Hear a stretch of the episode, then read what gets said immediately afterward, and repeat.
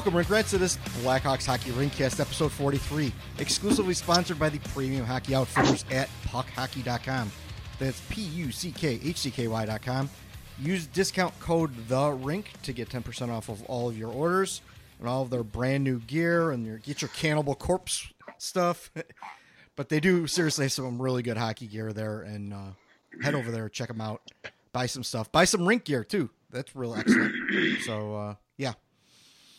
So anyway, today is Wednesday, February sixth, 2019. I am Jeff Osborne, better known across the interwebs as Gatekeeper. That's the joy of the Jeffrey, you see. It goes away, but then it comes back. What's up, Jax? And I'm joined by my good friend, co-host, and fellow grumpy old guys. First of all, we have Mr. John Jekyll. Hello, sir. Hello. If it don't got that dash, it don't got that cash. oh boy. nice. Also, joining us today, it's a, a veteran of Blackhawks podcasting from hockeynight.com. We have the great forklift, the great dan- the best dancer on the podcast, probably, right? Without question. Well, only because, well, actually, only because Chris Block's not here. But I will also say that it's a shame that he's not here because since it is episode 43, he could express his undying love for James Wisniewski.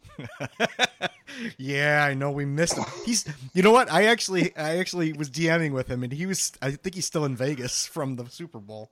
So, which, which should come to a surprise is a surprise to nobody. Yes. I wonder whose clothing line has been more successful, ours or James Wisniewski's. I'm going to bet ours. it's real close. I think we've Oh, sold God. seven pieces, so I, I forgot all about Wizwear. yeah, it was a thing back in 2010. Well, before we get Oh. too far into this, because you know, forklift is is like you know in the Hall of Fame of podcast guests in Chicago. I, I pulled this this wonderful clip out for him. New kids on the block had a bunch of hits. Chinese food makes me sick. And I think it's I right can when fly girls stop by stop for the by summer. for the summer, For the summer. There you go. Slash scene. there you go. Yep. So that's how we're going to start things out here. And for people who don't understand what that might mean, just go to Forklift's uh, Twitter account and you will see him corresponding back and forth with those very same words. Yeah, Morph and I, we've we've been doing LFO crap for years, and now every so often we save it now. So anytime somebody who's in both of our timelines will somehow start discussing music, um, that's generally when uh, the LFO the LFO roll will occur. Yeah. Then you get you get this. You get New kids on the block had a bunch of hits. Chinese food makes me sick. And I think it's fly when girls stop by for the summer. For the summer. and I had to make sure I get the whole verse in there for you because I know that's how far you guys go with it. And I remember, I remember the first time I ever heard that song. I was getting my hair cut, and I don't know what that's like. well, well, no, you go to the bowling alley and stick your head in the ball polish. Well, they- But, but hey now. but you know, I was getting my hair cut, and this song came on, and I wasn't, you know, I wasn't paying it much mind until I, I don't know if it was the the Great Larry Bird number thirty three, or if that was the line, or the Billy Shakespeare wrote a whole bunch of sonnets. But all of a sudden, I got, you get that. What the fuck am I listening to? Yeah. that- More people should should say that when they hear that song, but well, at this point, uh, well, one of the meta things was one of the times that we did the LFO roll on somebody, Mhm. the LFO Twitter account started liking it. So like, oh my god, it's like at this point, I think they owe us money. well, there are plenty. There's a long list of people who probably owe you guys money, right? like the British Muscle Bears and Oh, and NBC Sportsnet Chicago, they they at least owe us the cost of a dinner at the Grammys. Yes, or at the. Emmys. Pardon me. yeah. It's all right. You know, it, it was fun while it lasted, and you know, people people stole our jokes, and they stealing stealing my jokes never bothered me. People did it, and I was fine with it because everybody knew they were my jokes anyway. But people would bite the photoshops that Morph and some of the other people did, Yeah. and that was what always bugged me. It's like, guys, come on, you know. Me saying me saying stupid shit is like fish swimming. It just happens organically. so if people want to if people want to bite that, it's fine. I have this never-ending supply of idiotic things that I will say. But the photoshops actually required work Yeah, yeah, they did. and you know probably probably the brightest spot of Joel Quenneville getting fired was the fact that people could no longer bite the Joel Quenneville Prices Right wheel Photoshop. Yeah, that was stolen so many times. And what would be funny is that whenever it got stolen, people because one of the very early early photoshops and forgive me for getting a little bit off the rails here and giving you a little hockey night lore, but but um, what happened was when Ben Smith first came up and he had the goal in the playoffs and everybody thought he was the next big thing. In the meantime, you know, he was Ben Smith. And uh, I said to Morph, do me a favor, make me a Photoshop of Mr. Incredible in a Blackhawks sweater. Because I'm going to write a piece on Ben Smith. I'm going to call him Mr. Ben Credible. And just give me Mr. Incredible in a Blackhawks sweater. Hmm. So he gives me Mr. Incredible in a Blackhawks sweater, which in the in the scheme of Photoshop, just particularly as the site went on and our our idiocy grew, it was a fairly simple ask, fairly simple delivery. And it got stolen almost immediately. So we said, okay, we've got to come up with some way that people know that these are hockey night photoshops. And we didn't want to watermark them. Mhm. And that is when we decided to put our dear friend BC into our, he became our Alfred E. Neuman. We could write a book on Hockey Night lore with all of these all of these references. You know, I it's the thing that I always had fun with with the site is the fact that we would have all these dumb jokes and everybody and we would never cut anyone out of the joke. We would never make these gags and not let everyone participate. Because, you know, an inside joke is only fun when you're on the inside with the joke. Yeah. So everybody got to be in. It was an inside joke that everybody got to be in on. And Duh and Yeah. or hello. exactly. You know, just yeah, and we had we had fun with, it, but the Price is Right thing. The thing that makes me laugh with that one is the first one of the people who bid it took uh, took BC off of Joe Quenneville's forum. They clearly knew enough to take BC out of the Photoshop because that was our more or less our watermark. But they left in like the bottle of the tube of V. They left in Drunk Kane. They left in the bottle of Malort. They left in every because by the end of hockey night, every Photoshop there was like four, five or six required items that were in every Photoshop. Right, right.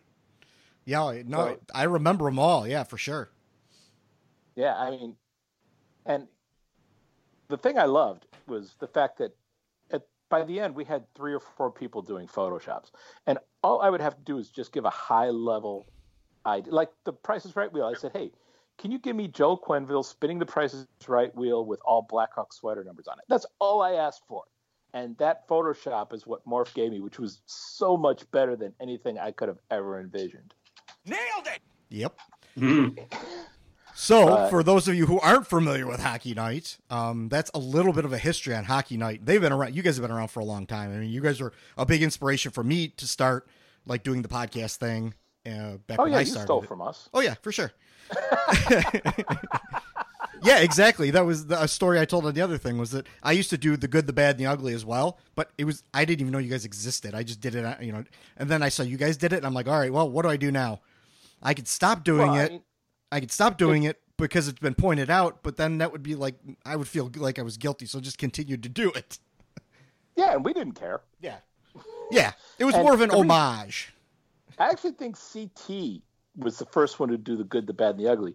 But the one, a, another little piece of Hockey Night lore is both CT and I are huge, huge aficionados of 60s Westerns. Mhm. And we could probably do a podcast every week for a year where all we do is talk about, you know, Sergio Leone's westerns, Oh, Magnificent Seven, and I think know, our audience is our audience is going, who? What?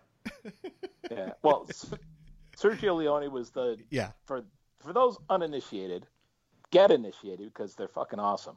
But Sergio Leone directed the great spaghetti westerns, the three great ones with Clint Eastwood, which were Fistful of Dollars for a few dollars more, and The Good, the Bad, and the Ugly. He also did Once Upon a Time in the West, and then when Clint did Unforgiven, that was basically his homage to Sergio Leone. But anyway, so yeah, so CT started the good. CT usually had the really good ideas. CT, yeah, would- yeah, CT's really good too. I, I had him on the the uh, Shoutcast a couple times too. He's re- Yeah. I, I love him. He's funny as hell. Yeah, he's he actually was the one because we we decided we wanted to do a Blackhawks blog, and we had no idea exactly what we wanted to do with it. We, you know, we had friends. We had Andy Dolan who did Decepio. We had uh, Bad Kermit who did uh, Hire Jim Essian, which were really good Cubs sites, Mhm. and there really wasn't a presence for for the Blackhawks. You had Black was already doing Third Man In. And people I don't remember who they were that were doing Second City hockey. And you know Black was kind of a you know he was very drilled down and analytic even back then. Second City hockey was kind of there. Yeah. and but there was nobody just having fun. And that that was what we wanted to do. And we actually we actually started running just before Killian and Fells started doing I think they did Here Come the Hawks before they took over Second City Hockey. Um, I think that was the name of their website. I could be wrong. They'd know better than me. But yeah, basically, we were thinking we kind of wanted to do humor, and we thought about maybe doing uh, something like something similar to what the Blue Line had been. Mhm. And then right when we got started, the it was Pittsburgh and Detroit in the Stanley Cup final, and Detroit won. And CT posted an article: Detroit wins the Stanley Cup, a nation weeps. And I was like, "This is it. This is what we're Yeah. going to do." Right. Well, um, also I- we're we're gonna be full of inside jokes this whole night probably, but we also have Blackhawk stuff to talk about. Hey, yay! Right? Um, 'Cause, uh, yeah, the one they're fucking it up. Yeah, they're fucking it up. All right. Well, before we get rolling, scored. This is where we are. Is where they scored five goals in the third period, and after each one, I went, "God damn it!" Yeah, no kidding. No kidding. Well, before we get into all the stuff that's going on, because it's been a couple of weeks, I'm gonna I'm gonna rattle off some of the stats of what's going on right now and how they've changed in the couple of weeks that we haven't podcasted. Uh, Hawk stats, they're 22, 24, and 9, 51 points, tied for seventh in the Central, 25th overall. Uh, they're up from 28th, so they moved three spots. It's going to become crucial later. Uh, goal differential, they went up just a little bit. They're still negative 25. Faceoffs, uh, they went up slightly. Uh, penalty kill uh, went up a little bit, actually, uh, in percentage points, but they're still last in the league. Uh, the power play went up nine spots, and we'll talk about that a little bit too, up over three percentage points. Uh, goals for, they went up a little bit. Goals against, they're right uh, where they were before. Uh, shots against per game, they're right where they were before. Uh, possession went down slightly. Uh, Corsi up slightly in Fenwick. And uh, high, da- high danger save percentage went up, which is another thing uh, that's going to equate what we're talking about later. And uh, in the their save percentage, their five on five save percentage just uh, stayed uh, right where it was at. So that's where the Blackhawks are now. They've won five in a row all of a sudden, uh, Chicago media is mad at us because we keep pointing out that we keep trying to point out that them stop, stop giving people this false hope. Stop doing this. Just because they won five games in a row doesn't mean a damn thing right at this point in time. I mean, it's it's more likely they are the, team they were before they won five games than they are, you know, the team during that five game stretch. So so what's going on right now is now all of a sudden everyone thinks, well, f- screw the draft, screw everything. The Blackhawks have to try to get into that last part of the playoffs or that that last wild card slot in the playoffs so they can get the playoffs to get stomped in the first round and get a mediocre draft pick in the summer. Right, John? Yeah, but but then nothing has to change. I mean, then the the one goal party continues for another year, and we kick the can down the road another year. Brent Seabrook gets another year closer to Social Security. Um, you know, Duncan Keith loses any trade value he has at this point with another year on his on his tires. Um, you know, it's it's the whole. I mean, it's just I don't know. I mean, I I, I didn't enjoy watching the Hawks lose to the uh, Blues in seven games um, three years ago. I enjoyed even less seeing them get swept by Nashville the next year. Um, so if by some miracle, and at this point it's still pretty much miracle, still pretty much candle lighting um, and praying novenas at this point that they get into the playoffs. Um, I, they're not gonna. They're, they're, the team is not built for the playoffs. The, this this roster does really well, as a lot of these teams have the last few years. The Hawk teams of the last few years, they do well in three on three.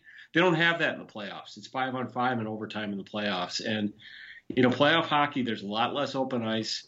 There's a lot more grinding along the walls and in front of the nets, and just physical warfare that this team isn't built for. And the great Erik Gustafsson will be exposed. Um, I guarantee it. I guarantee it. And that's the one. That's so. That's the one reason I'm praying that they that they get their two home playoff games, so then we can stop all this nonsense about you know Erik Gustafsson.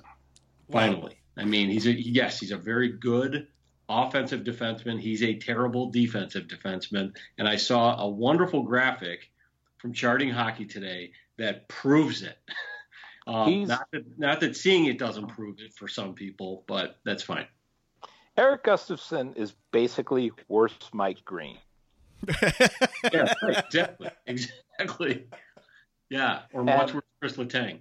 Well, well, what I'm hoping is that between now and the deadline, uh, there's some GM out there with a second round pick burning a hole in his pocket who thinks that you know maybe Gustafsson can be actual Mike Green, and you know visions of that slap shot in the playoffs, and you know the Hawks can the Hawks got to move him anyway because they need to make room for some of the younger guys next year.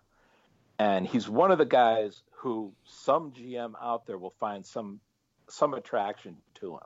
Yeah, before you say that they have to move him, the Hawks are talking about extending him and paying him a lot of money.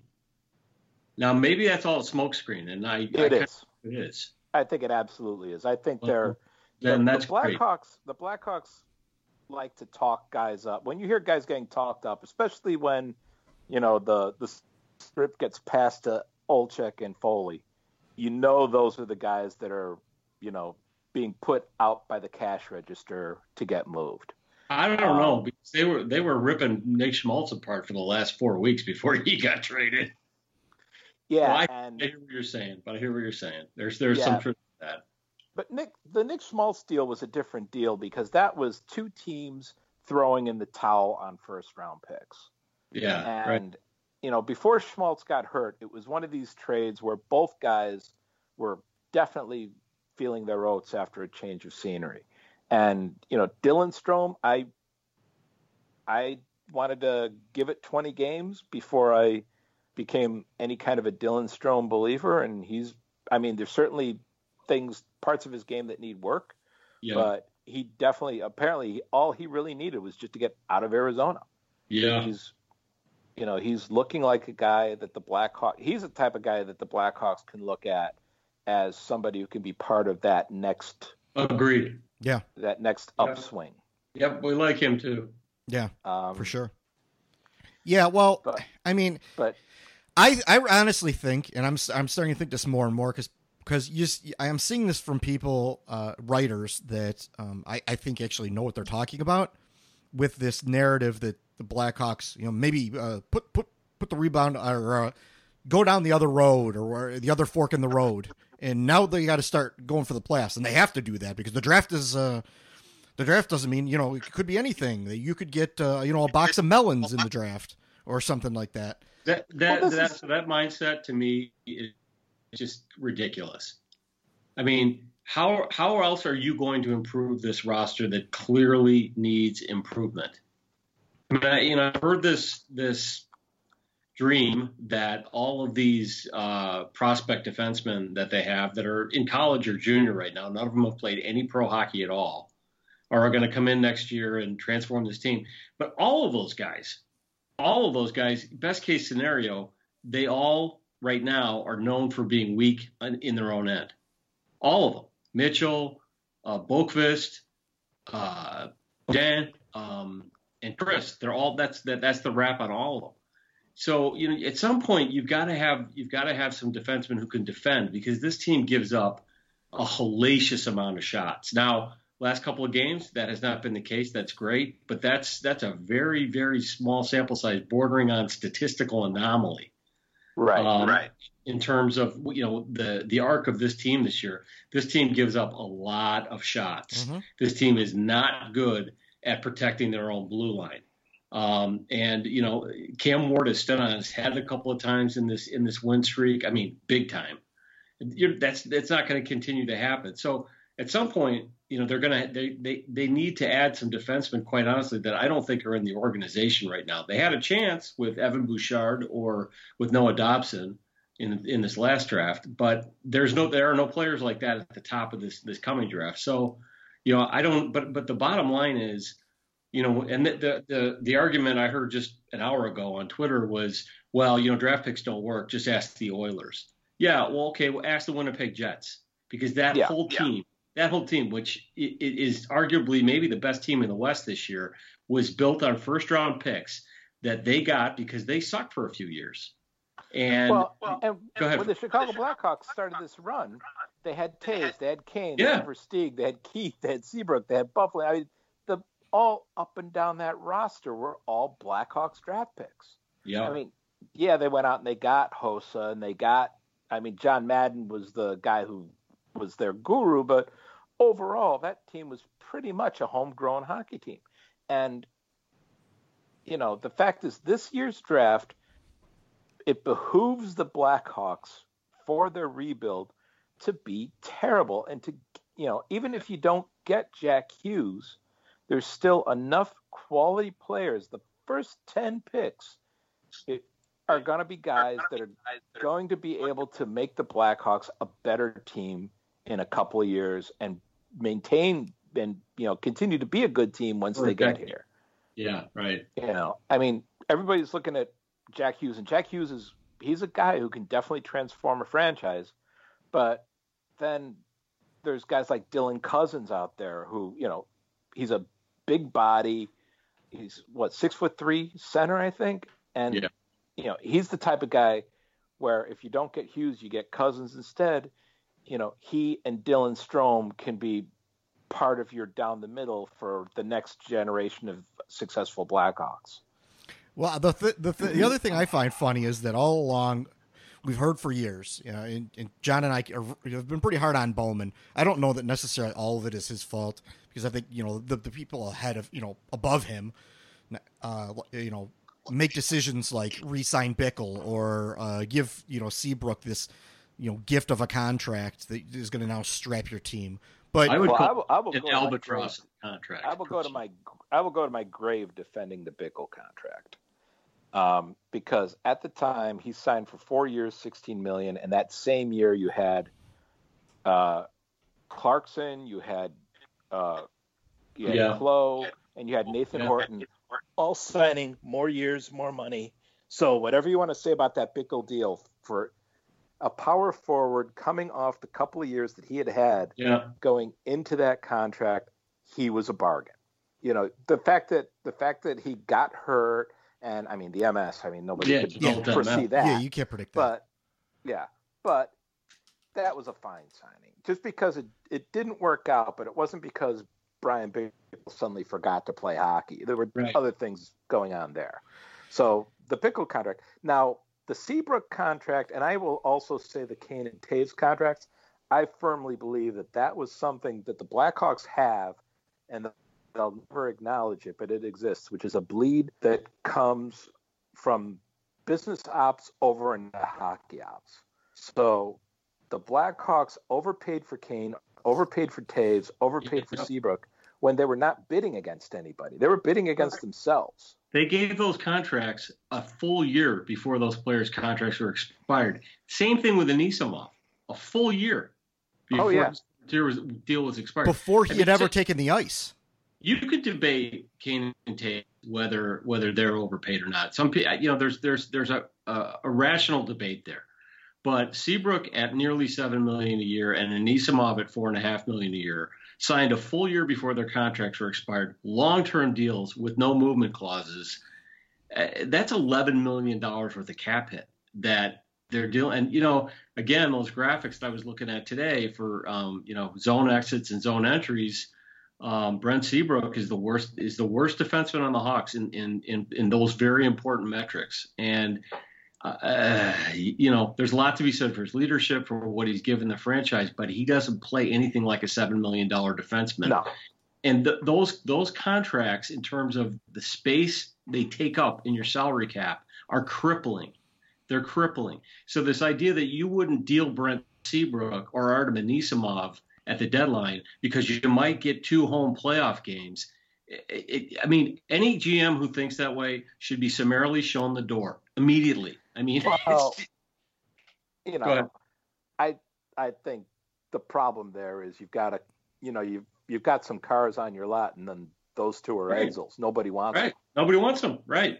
I mean, yeah, and that's the other that's the other lecture I got yesterday from some guy oh, it's going to be so easy to trade Anisimov this off season. and then, yeah. in quote, Stan will have $25 million and be sitting pretty. I guess this guy's on a first first name relationship with Stan. But, you know, regardless, uh, they've been trying, they, I know for a fact, they've been trying to move an Anisimov for two years. And allegedly, the best offer they've gotten is a third round pick from Columbus. Yeah. Now, here's the other thing that I've I've mentioned a couple times, and it doesn't really get talked about a lot, which is the CBA. Now, in September, the owners do have the ability, if they choose, to opt out of the CBA. And at which point they can redraw the salary cap, do compliance buyouts, all that jazz. A lockout. So that would be a lockout, basically. Correct. Yeah. Now, I will believe until facts prove otherwise that this is going to happen. And when it does, that is going to be how the Blackhawks get out from under yeah. uh, Seabrook and Anisimov. Yeah. Gate, Gate and I have been saying that for a year, uh, a uh, little over a year now. I said it when when he uh, when they announced that deal. I said it on the shoutcast that uh, he's going to be that Seabrook will end up being a compliance buyout. Yeah, there's and, no way, and it's a shame. It's a shame that that is how the Blackhawks are going to say goodbye to somebody who's just been an absolute lion for the franchise. Yeah, you know agree. they don't win. You know, he and Keith are the two remaining guys from the dollar bill era. None of the Stanley Cups happened without Brent Seabrook. Right. And Duncan Keith. Yeah. yeah. And you know, but they're going to have to buy out Seabrook and he's going to have this unceremonious exit from the Blackhawks, which you know, after a thousand games really isn't the way you'd like to treat a guy like that, but they're really left with no options. Yeah. And and I hate that I have to qualify this because I'm always considered a hater because I apparently hate everything. I hate fun, but I've got a uh, sitting right behind me in the closet. I've got a Brent Seabrook jersey. I mean, it's an authentic jersey. I spent a lot of money on it because Brent Seabrook was my favorite player on the team. But that does not defend any of this. I can't defend any of it. Like Seabrook was offered a contract, he signed it. That's not his fault. It, right. you know, the guys that uh, that offered him that contract are the ones that need to be, you know, crucified. And and again, I think that that came as much from business ops as it did from hockey ops. I think that was Oh yeah. Yeah. John McDonough wanting to keep those wanting to keep the band together even when it was time for some of them to go. Yeah, and and rewarding these rewards that they're just handing out, it's just not smart. I mean, I, we were bringing it up today, and we were kind of talking in, in our private chat about it, and I'm like, you know, the Blackhawks, if they want to stay on top, like say the Patriots, you have to make shrewd moves. You yeah, can't be you throwing out extra millions and extra years and extra this and extra that and doing favors, signing Chris Kunitz, you know, so he can get you know whatever the, the the game limit is that he wants to try and get this year, even though he's not helping the team. All these favors and these gifts they're giving to people is a complete opposite of what like other successful teams do. They don't do stuff like that. Yeah, there comes a time where you've got to be ice cold. And I honestly believe that if they had been left alone, you know, Scotty and Stan Bowman would have been able to do that. I, because you don't, Frank. You're. Go ahead. Sorry. Go ahead. I was going to say there's certain things that have happened which are just pure sentimentality. And look, okay, when you when you look at the Blackhawks website, it says general manager Stan Bowman. yeah. The big hockey decisions are made by Scotty, which is, you know, it's not by accident that Barry Smith was behind the Blackhawks bench when Right. Joel Quenneville Right. got fired.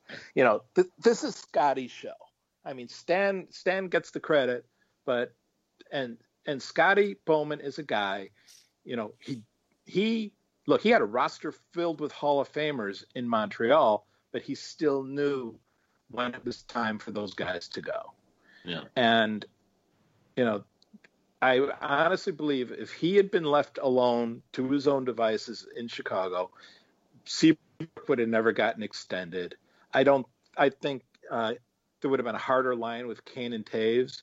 You know, when Kane and Toews signed those contracts, they signed for mo- over a million dollars more than Ovechkin, who at the time was the highest paid player in the And- NHL. And a million dollars more than Malkin and Crosby. Right. Yeah.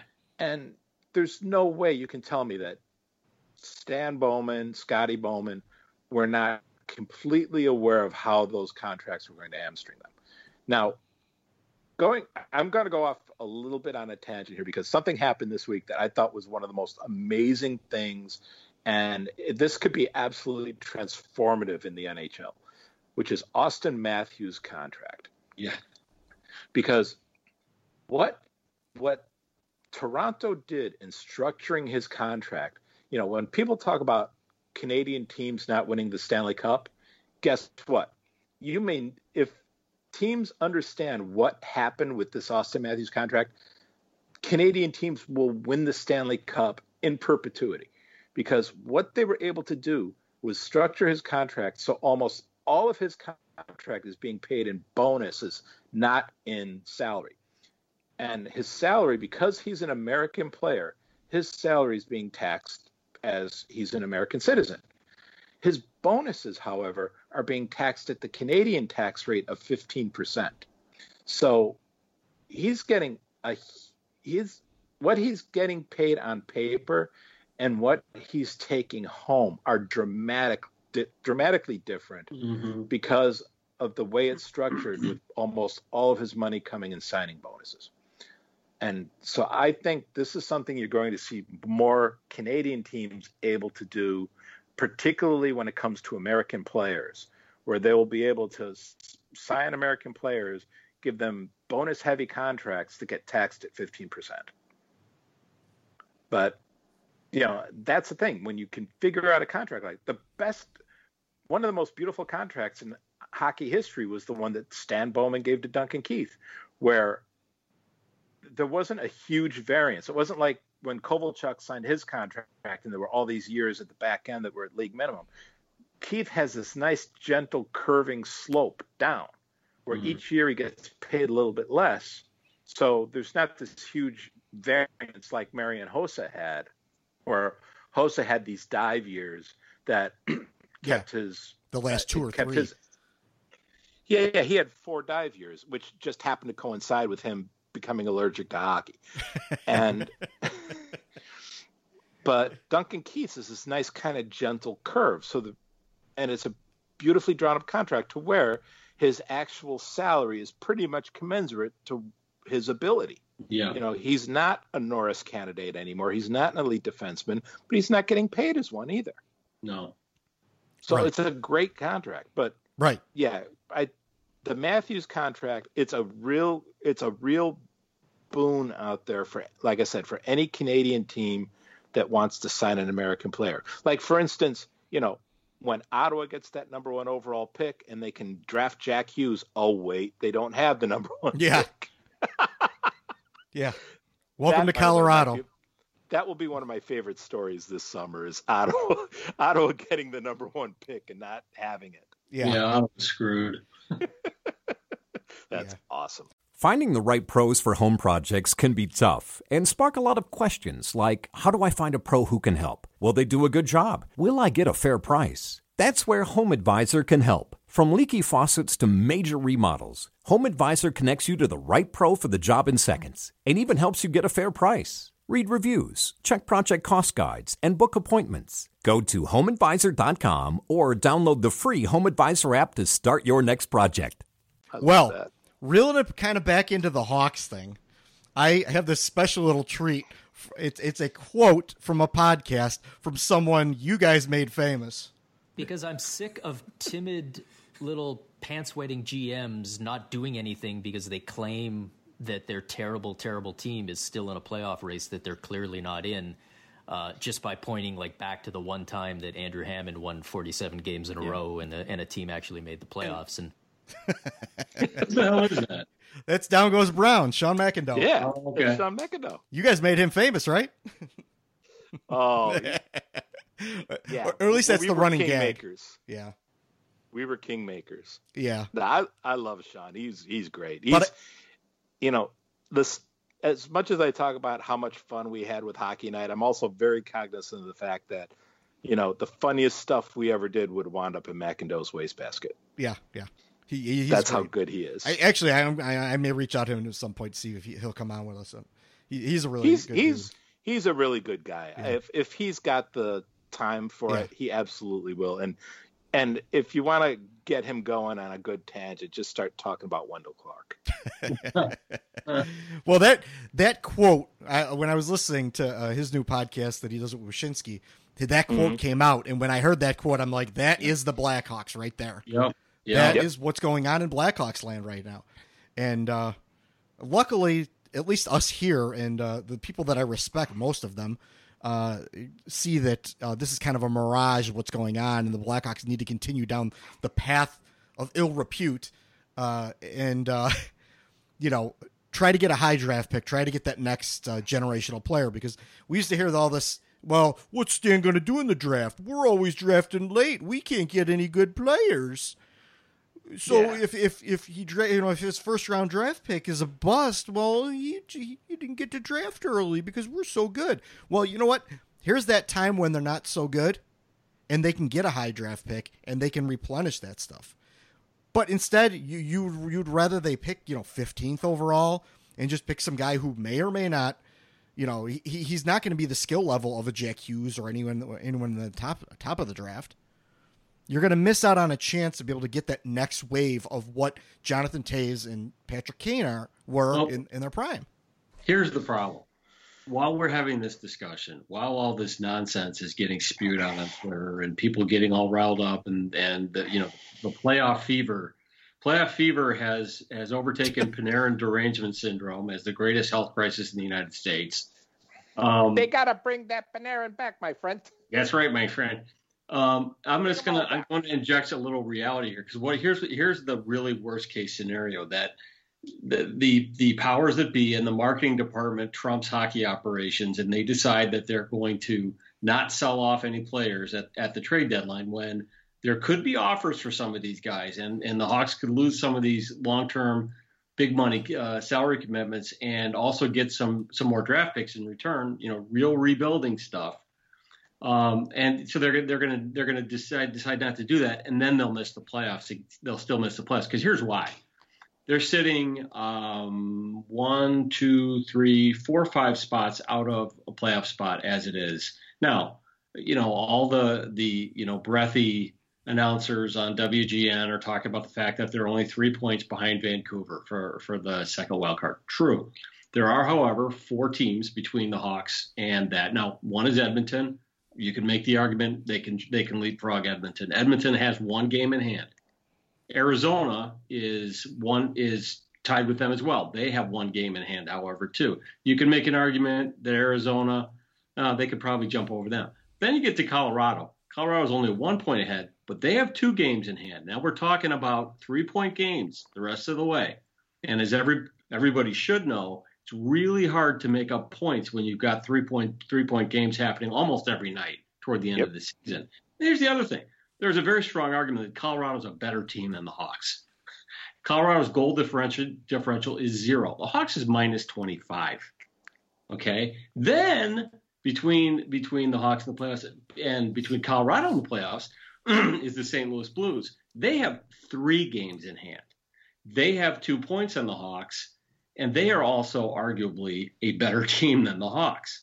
So, and again, the Hawks are going to come back to earth here pretty soon. They're not going to. I don't think they're going to keep winning like this. And with every loss, it just becomes less and less likely.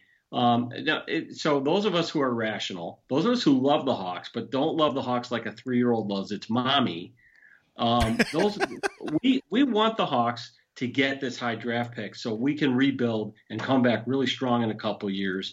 Hopefully, Boqvist is is healthy, doesn't have any concussion issue, concussion issues, because he's going to be a really good player if he's healthy in, in the National Hockey League, no question. So you've got some building blocks there. You got DeBrincat, you got Strome, all good. I mean, maybe Gustafsson's around and he's your power play quarterback, and you know you shelter him five on five. Great, I'm on board, no problem. But that's what they have to do. So but the problem is this nonsense that's out there about making the playoffs. I mean, if this emboldens the marketing department that they want to get, and they, you know, and Rocky wants the income from the two playoff home playoff games, eh, what if they don't make it? Because they're not going to know whether they make it or not until after the trade deadline passes. Right. Discuss. Well, I, I, I mean, I already know they're not making it. But, but you know, I don't have an office on Madison Street, so my opinion Right. doesn't really matter. right. Um, I, I Just mean, the, the dumpster trade- on Madison Street. Yeah, I, I lease. Is it I, on fire? well, I do an Airbnb every time Ryan Reaves comes into town. He can use it. but yeah. Uh, well, the one. Uh, uh, sorry for. It. Go ahead. You finish your thought. Well, I was going to say, if you look at the, the moves the Blackhawks have made, the last couple of trades they've made, they're they're it doesn't look really like they're they're trading for now. No, Um, agreed. You, Agreed. you know, they they made the trade with uh, Los Angeles where they picked up a guy who is skating over in Europe, and they'll try to bring him over for next season. Um, you know, and the the that Caligula guy. Yeah, Caligula. yeah, that, that gritty little Caligula. Yeah, he, you know, that's one of these trades where it's, I mean, you don't you don't go out and you get Caggiula because you're trying to make the playoffs this year. Caggiula, you know, he's a bottom six guy who, you know, he's someone you can say, okay, for the next couple of years, we can throw him on the bottom six. And the thing with Caggiula, I mean, aside from the fact that it got Andreas Martinsen, you know, back to the beef beefaroo, um, but the other thing, the other thing, the free plug for the beefaroo. Um, but but you know, it also now frees them up to move John Hayden because there are teams out there that are interested in John Hayden. I, you know, the guy's got stone hands, but he's a big body. Yeah. So, you know, he's he's a guy that he's one of those guys the Blackhawks are looking to move. I'm still, again, I will believe it until the trade deadline comes and goes and he's still here, but I s- I believe that Erik Gustafsson's time in Chicago is short. Um, you know, as much as we'd love to believe, uh, you know, we've already said Seabrook and Anisimov, we'd love to see a taker for them, but there really aren't any. Um, Yeah. and so you know but they've they're if they there's things they're doing where they're clearly framing more for the future i mean we i know it's on the outline and we were going to talk about it but i'm but i'm bringing it up now because this is kind of where i'm heading is And that's what You we know, do the fact- we never stay with our outline. So go ahead. Yeah. okay well yeah you remember the last time i read your outline i was like don't care about this don't care about this That's what I do every week. Of course. we would expect nothing less. I don't Uh, read. Just say I don't care. but you know the fact that there's they sent Jokiharju down to Rockford Mhm. Just so he can, you know, he looked okay early in the season, and you know as teams started kind of write a book on him, you know he was he was clearly starting to look like he was in over his head. So send him down to Rockford, let him get used to the North American game, you know, and you know he can skate in Rockford and be a big fish in a small pond for the rest of the season. And you know he can be ready to come back in next year and be a contributor. And you know that's that's a move. If you're going for it now, you try to hang in there with a guy like Jokiharju because he's got so much talent. I agree. But you you know this.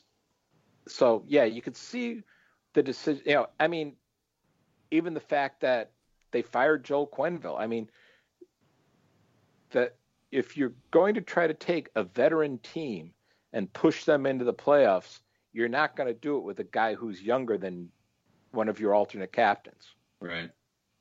No, You and know, Colliton himself had, you know, he when all the people they started all the meatballs started getting riled up about Crawford playing again, and they asked, you know, and then that naturally the reporters run to Colliton. Well, what do you think? Corey's on the ice, and he's like, you know what? It's great. I hope he feels better, but it doesn't really change anything. You know, and and I because I think that I think Colliton is is looking ahead, and I did a blog on this a couple of weeks ago that that he seems to, he seems to really clearly understand where he's at with this team and where this team is at, and he's looking ahead to next year. And and Yeah. you know, Frank, all the things you're talking about, I agree with. I mean, and I would add, in addition to Caggiula, I think the Strome trade also was not about this year; it was about the future. Strome's 21. Right. And uh, you know, I so and Trump and literally in the interview, he looks like he's 12, and that's really good because you know he may have some growing to do, and he, and he may you know he may you know gain a half a step of speed if he does. Um, you know, some work on his speed, which I, you know, again, I, I, I've always said you can't do much about what you're born with, but you could do a little bit if you work on it. So that's fine. It's neither here nor there. But yeah, I agree. And but the thing is, meanwhile, and this is this is real because the because the Hawks are so marketing driven, more so than a lot of other teams. And and the other thing is is you know there's anecdotally there's a lot out there that they have not sold the tickets this year that they had hoped to sell, and that affects the bottom line. And you know, but so there's all this nonsense out there about the playoffs, et cetera, et cetera.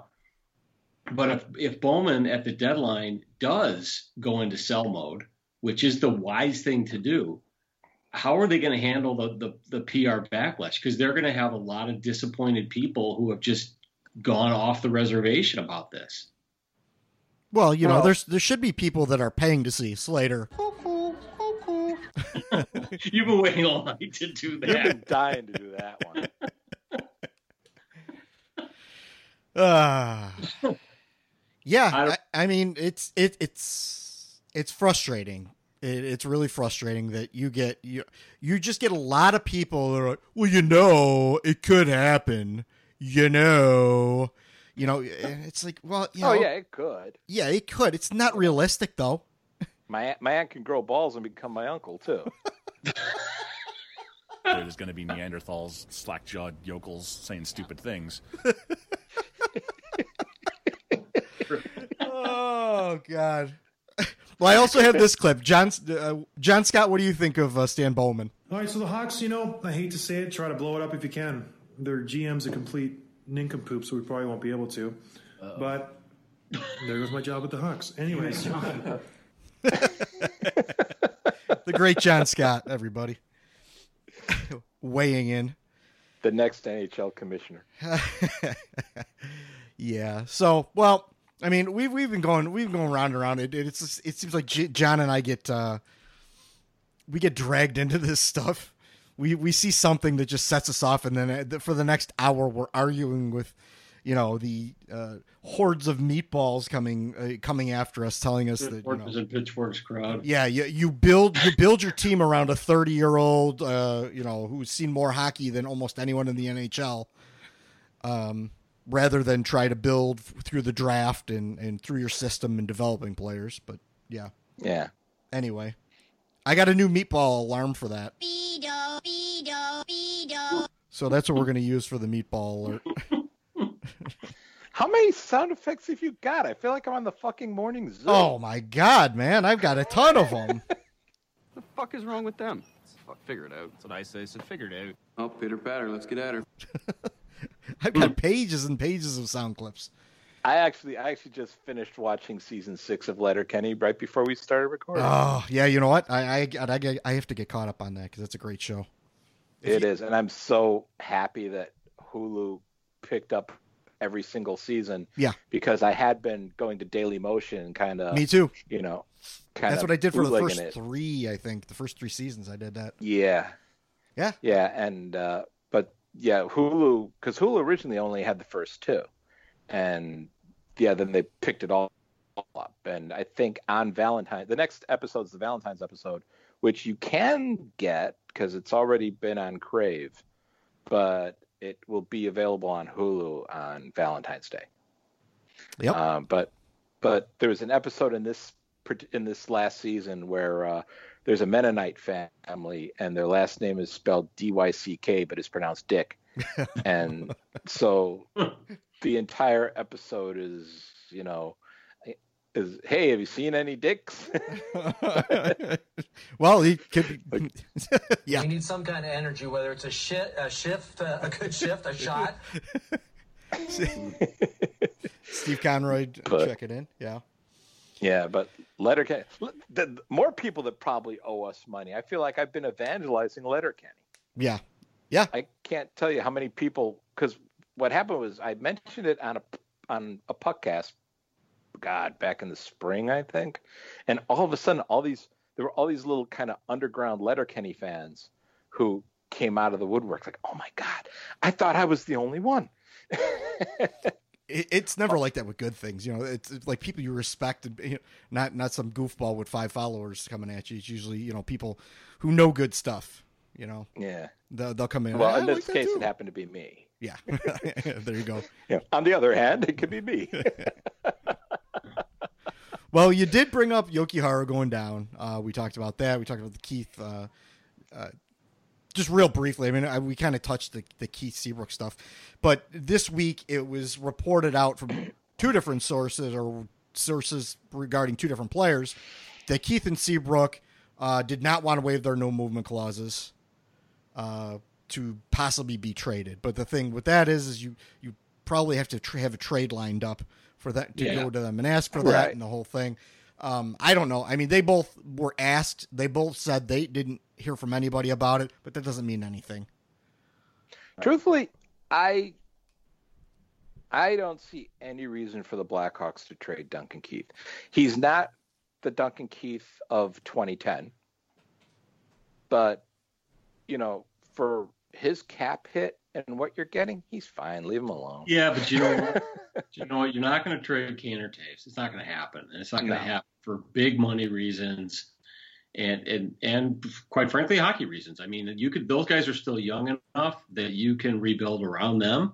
Um, but um, you know, Keith is the one guy because Seabrook, you're going to have to give something away to move his contract, Right. and Something you're not going to get crap for too. him up.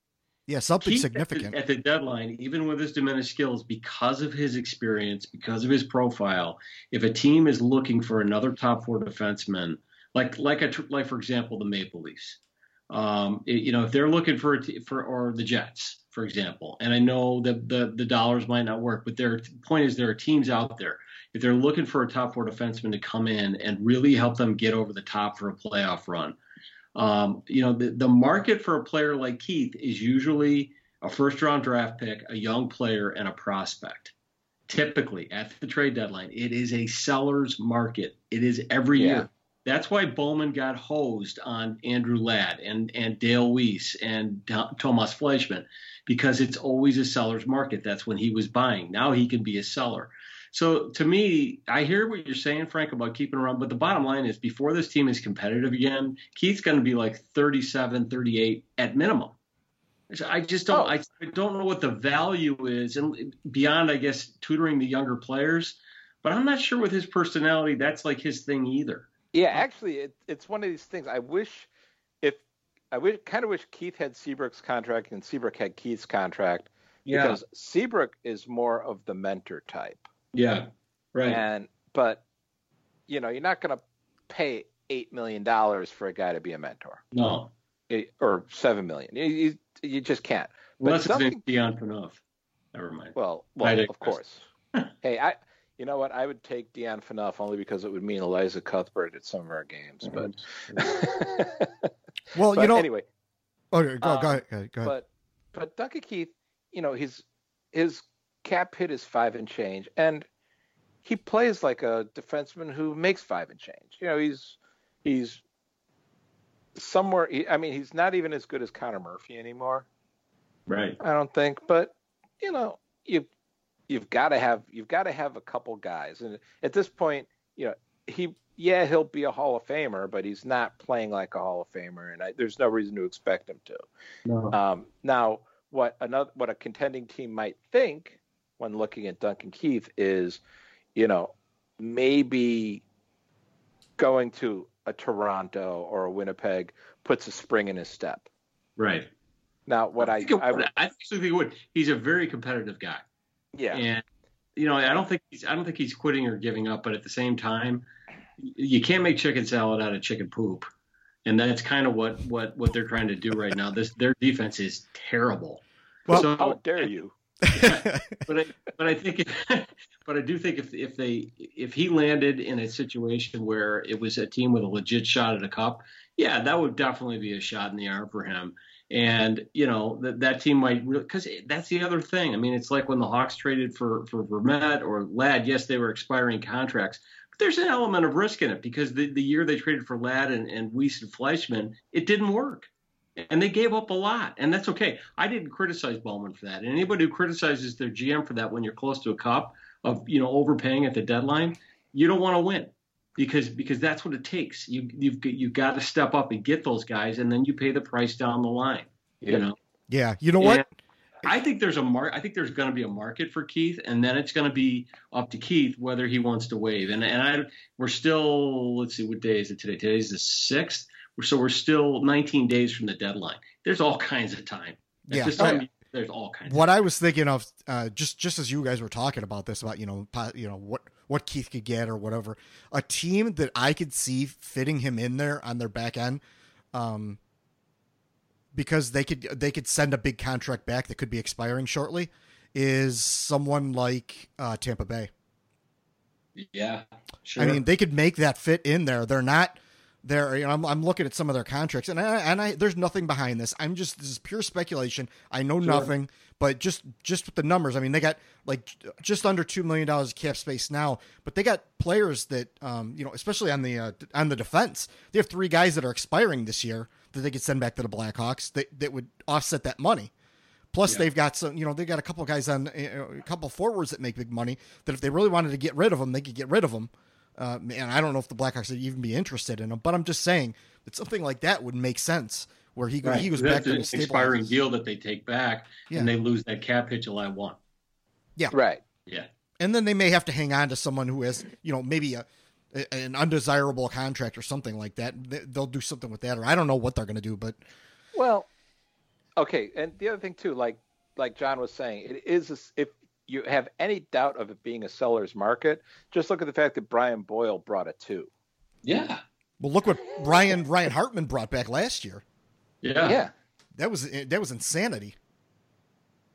There's yeah. no- I mean, it's it totally it's a solid, and that's the thing. And and if they really want to come back in a couple of years strong, they've got to be making moves right now. They do, and and because there's this five game winning streak, all it does is it creates false hope that things are, are going well without any major changes. And I get it. I mean, so a lot of fans are afraid of change because the you know they know the Hawks, they know they know the Rockford roster, but they don't perhaps know the rest of the league that well or other teams' pipelines. Which, quite frankly, most other teams have better talent pipelines right now. The Hawks have improved their talent pipeline, but it's it's still not the best in the league.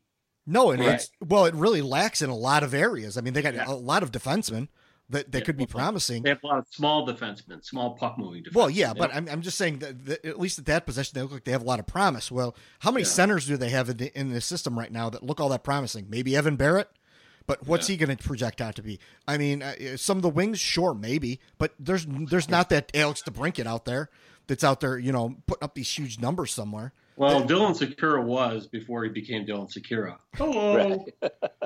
Yeah, well, that was our trade. That was their trade deadline acquisition last year. That was their big move last year. Yeah. And Al- Alex DeBrincat was he was the cl- he was a classic Stan Bowman draft pick. Stan loves to get these guys who have worlds of talent, but there's always a knock on them. And Like Saad.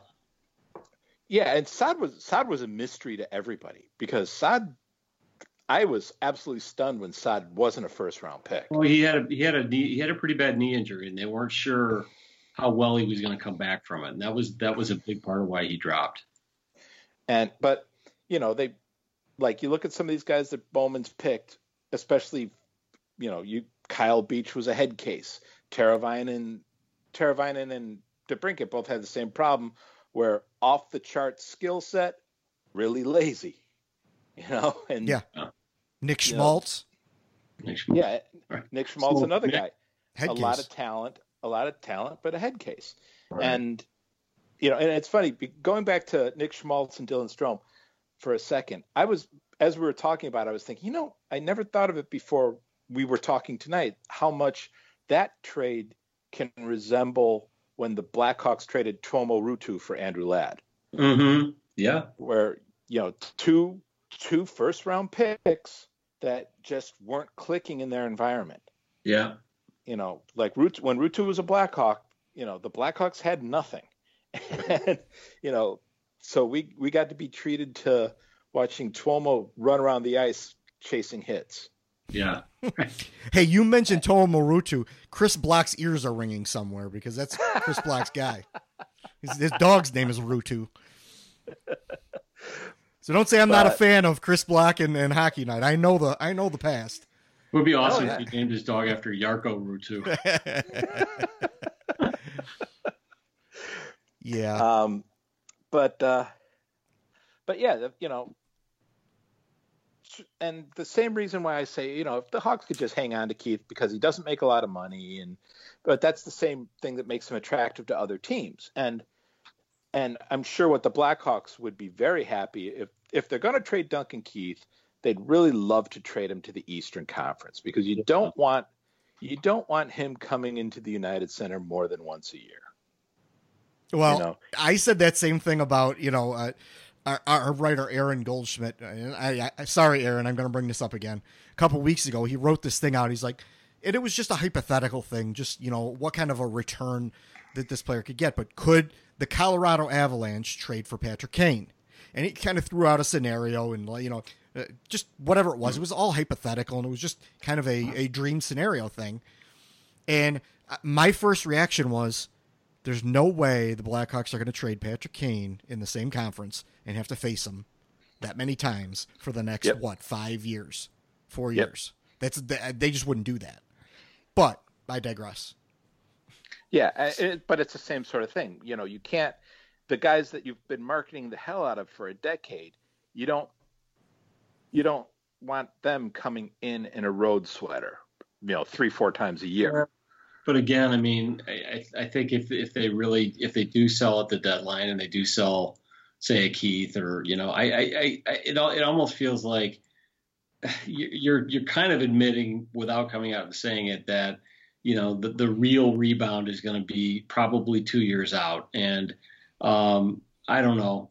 Eh, I mean, they've sent a lot of players to Arizona, which is in this, which is also in the West, and uh, they have, they have, they don't seem to have thought twice about that, and uh, so I don't know. Yeah, well, they also they also haven't built marketing campaigns around Hinostroza and Nick Schmaltz. No, yeah, you're right. I I, mean- I hear you. I hear you. I just, I don't know. I, I, I again, I feel like if they get a, a good offer for Keith, um, you know, if it was St. Louis, yeah, I could see it. You know, um, Yeah, I feel like if they get a good offer from Keith and it's in the conference, you know, they might think think a little bit more about it. But again, what it's going to come down to though is, is that Keith has it as a no movement clause, and who he waives for is entirely up to him. Oh So, yeah, again, it, which it- is which is why if I think if you could find a team, the one team that I think he would absolutely waive for in the Western Conference would be the Canucks. right, Vancouver. Yep, yep. You know, his his ex-wife and his son are back in British Columbia, and I'm sure he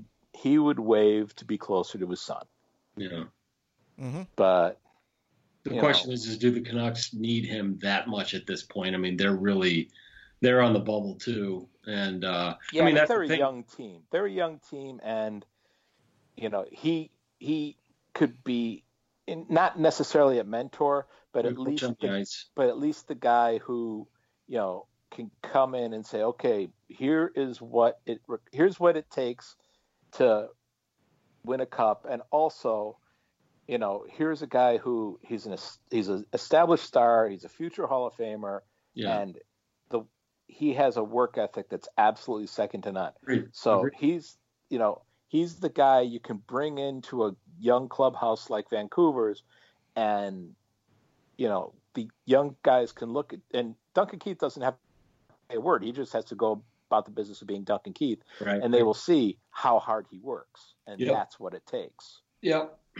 You know, um, Patrick Kane, when Marian Hossa first came to the Blackhawks, that was one of the things that Yeah. was impressed upon with Patrick Kane was he saw how hard Marian Hossa worked.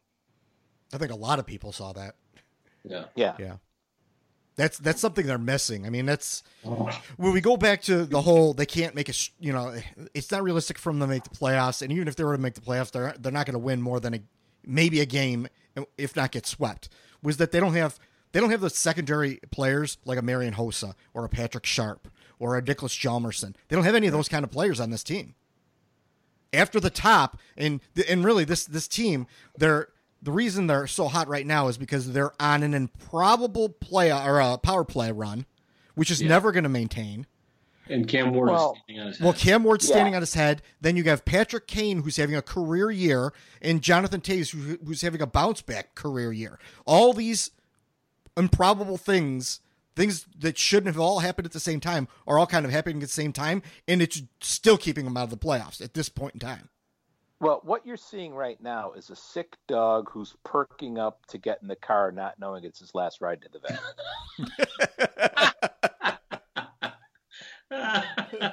oh, we got to record that and put Y'all that need on to the take a hit of board. this Jeffrey. It'll calm you down. Beautiful. Oh, Fork, you, you come up with the great one liners. Well, I hope I just we got to tell the meatballs to tune in so they can all hate Fork for a couple of days. Ah, they hate me anyway. no one hates Fork. Come on.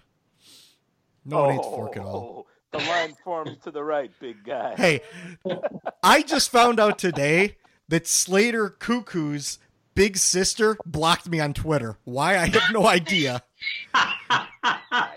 I've never said anything bad about Slater Koekkoek, but uh, I don't know. For some reason, his big sister has me blocked. That's classic. Yeah. Well, yeah, like with me, it's funny because there's certain people who've who have blocked me who are part of Blackhawks media, but I also know from our, Wonder why. from our days. Yeah, well, but they blocked me because I very rarely took writers directly to task, but Barry Rozner Unlike was us. certainly one of them. Barry Rozner was certainly one of them, and Jesse Rogers was You another. got us to do that. That's very Um, difficult for a man of my intelligence to handle. Um, Back in a box, Laz.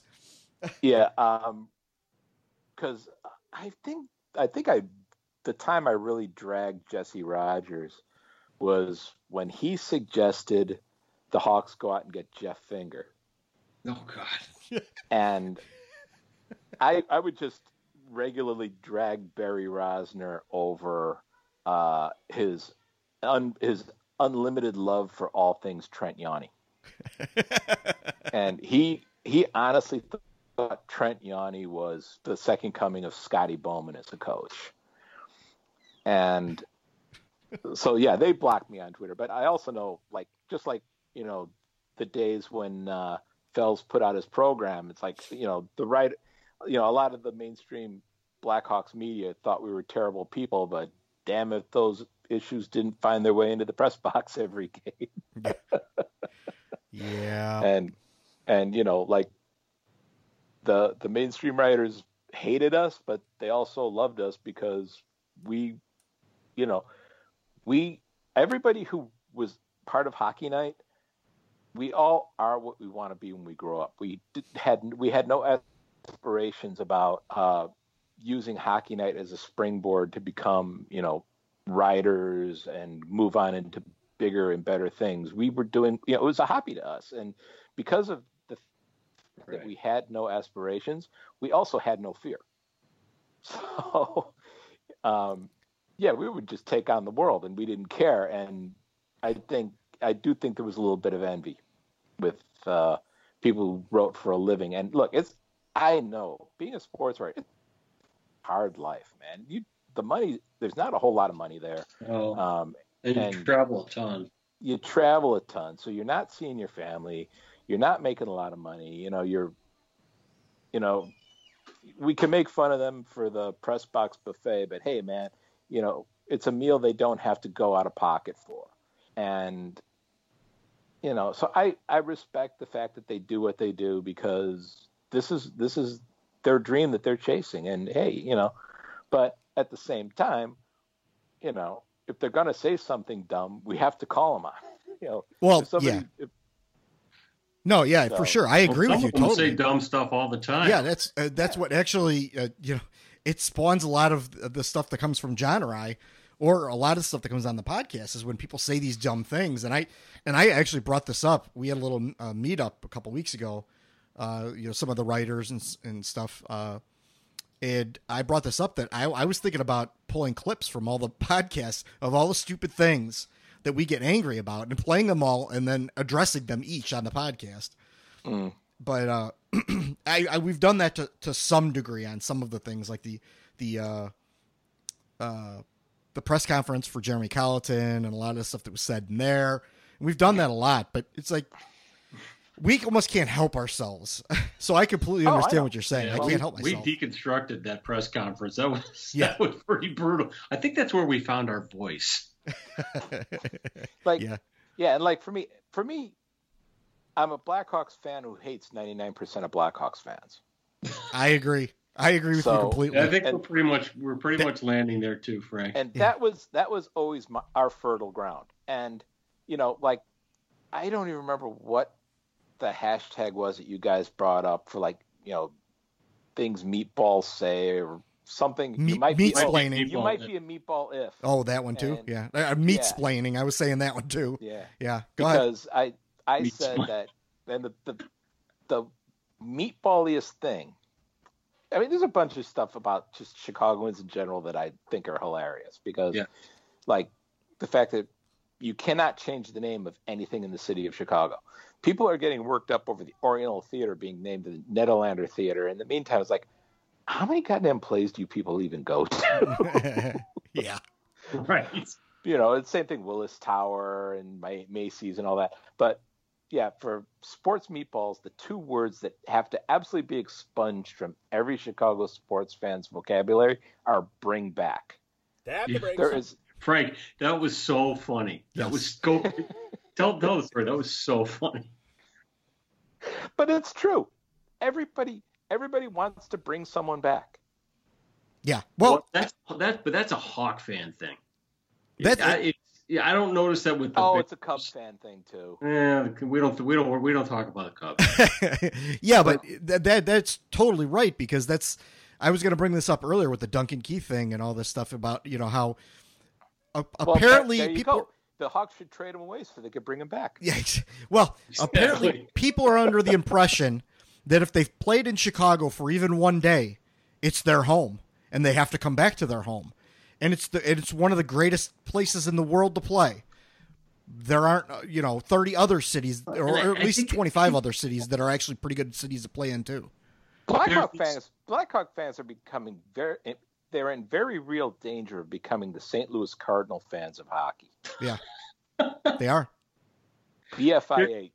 Yeah. There's there's a there's a and it's a I think it's a very real phenomenon. A lot of the fans that we're talking about have become hockey fans in the last ten to twelve years, and they know the Hawks, they know the former Hawks, they read about the future Hawks on blogs, and that's their comfort zone.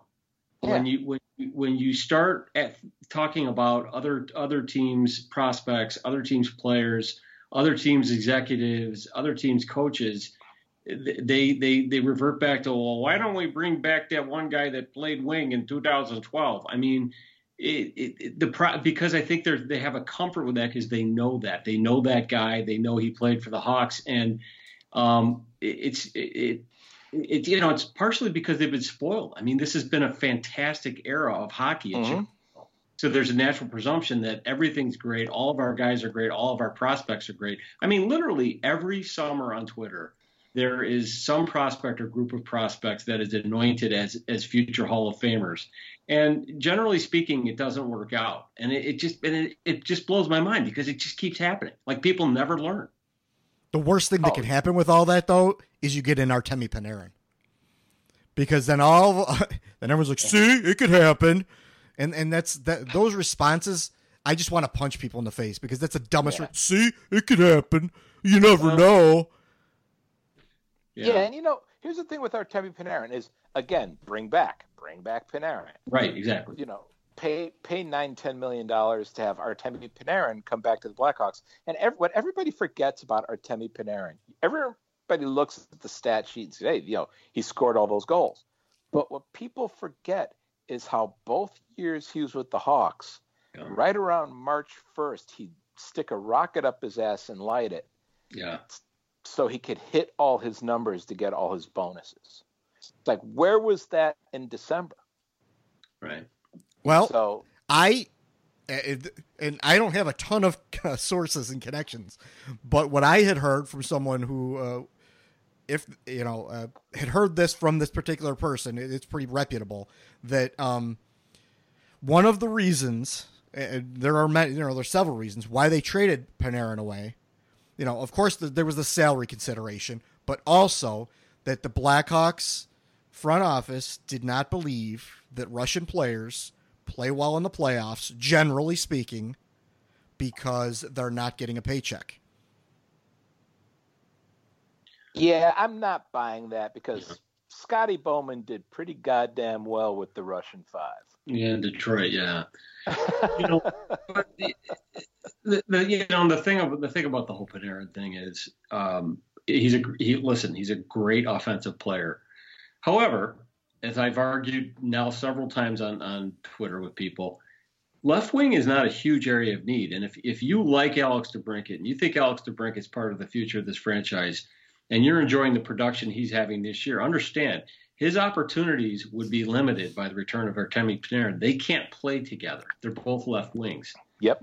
Further, they can't play together with Patrick Kane. Only one of them gets to play with Patrick Kane, and that's going to be number 72, assuming he would come back, Right. which I still think is I think is doubtful.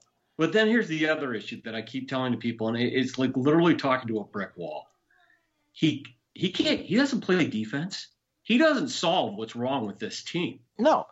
Well, that's what I was going to say. If you honestly think if the Blackhawks have nine or ten million dollars sitting around to spend on a free agent, and you think that that money is better spent on Artemi Panarin than trying to figure out how to make Erik Karlsson fit to, into the Chicago Blackhawks, you need to have your head slapped with a week old dead trout because there is just no way in hell you go after a forward, even a forward with his scoring skill, when you can go out there and get an absolute franchise defenseman.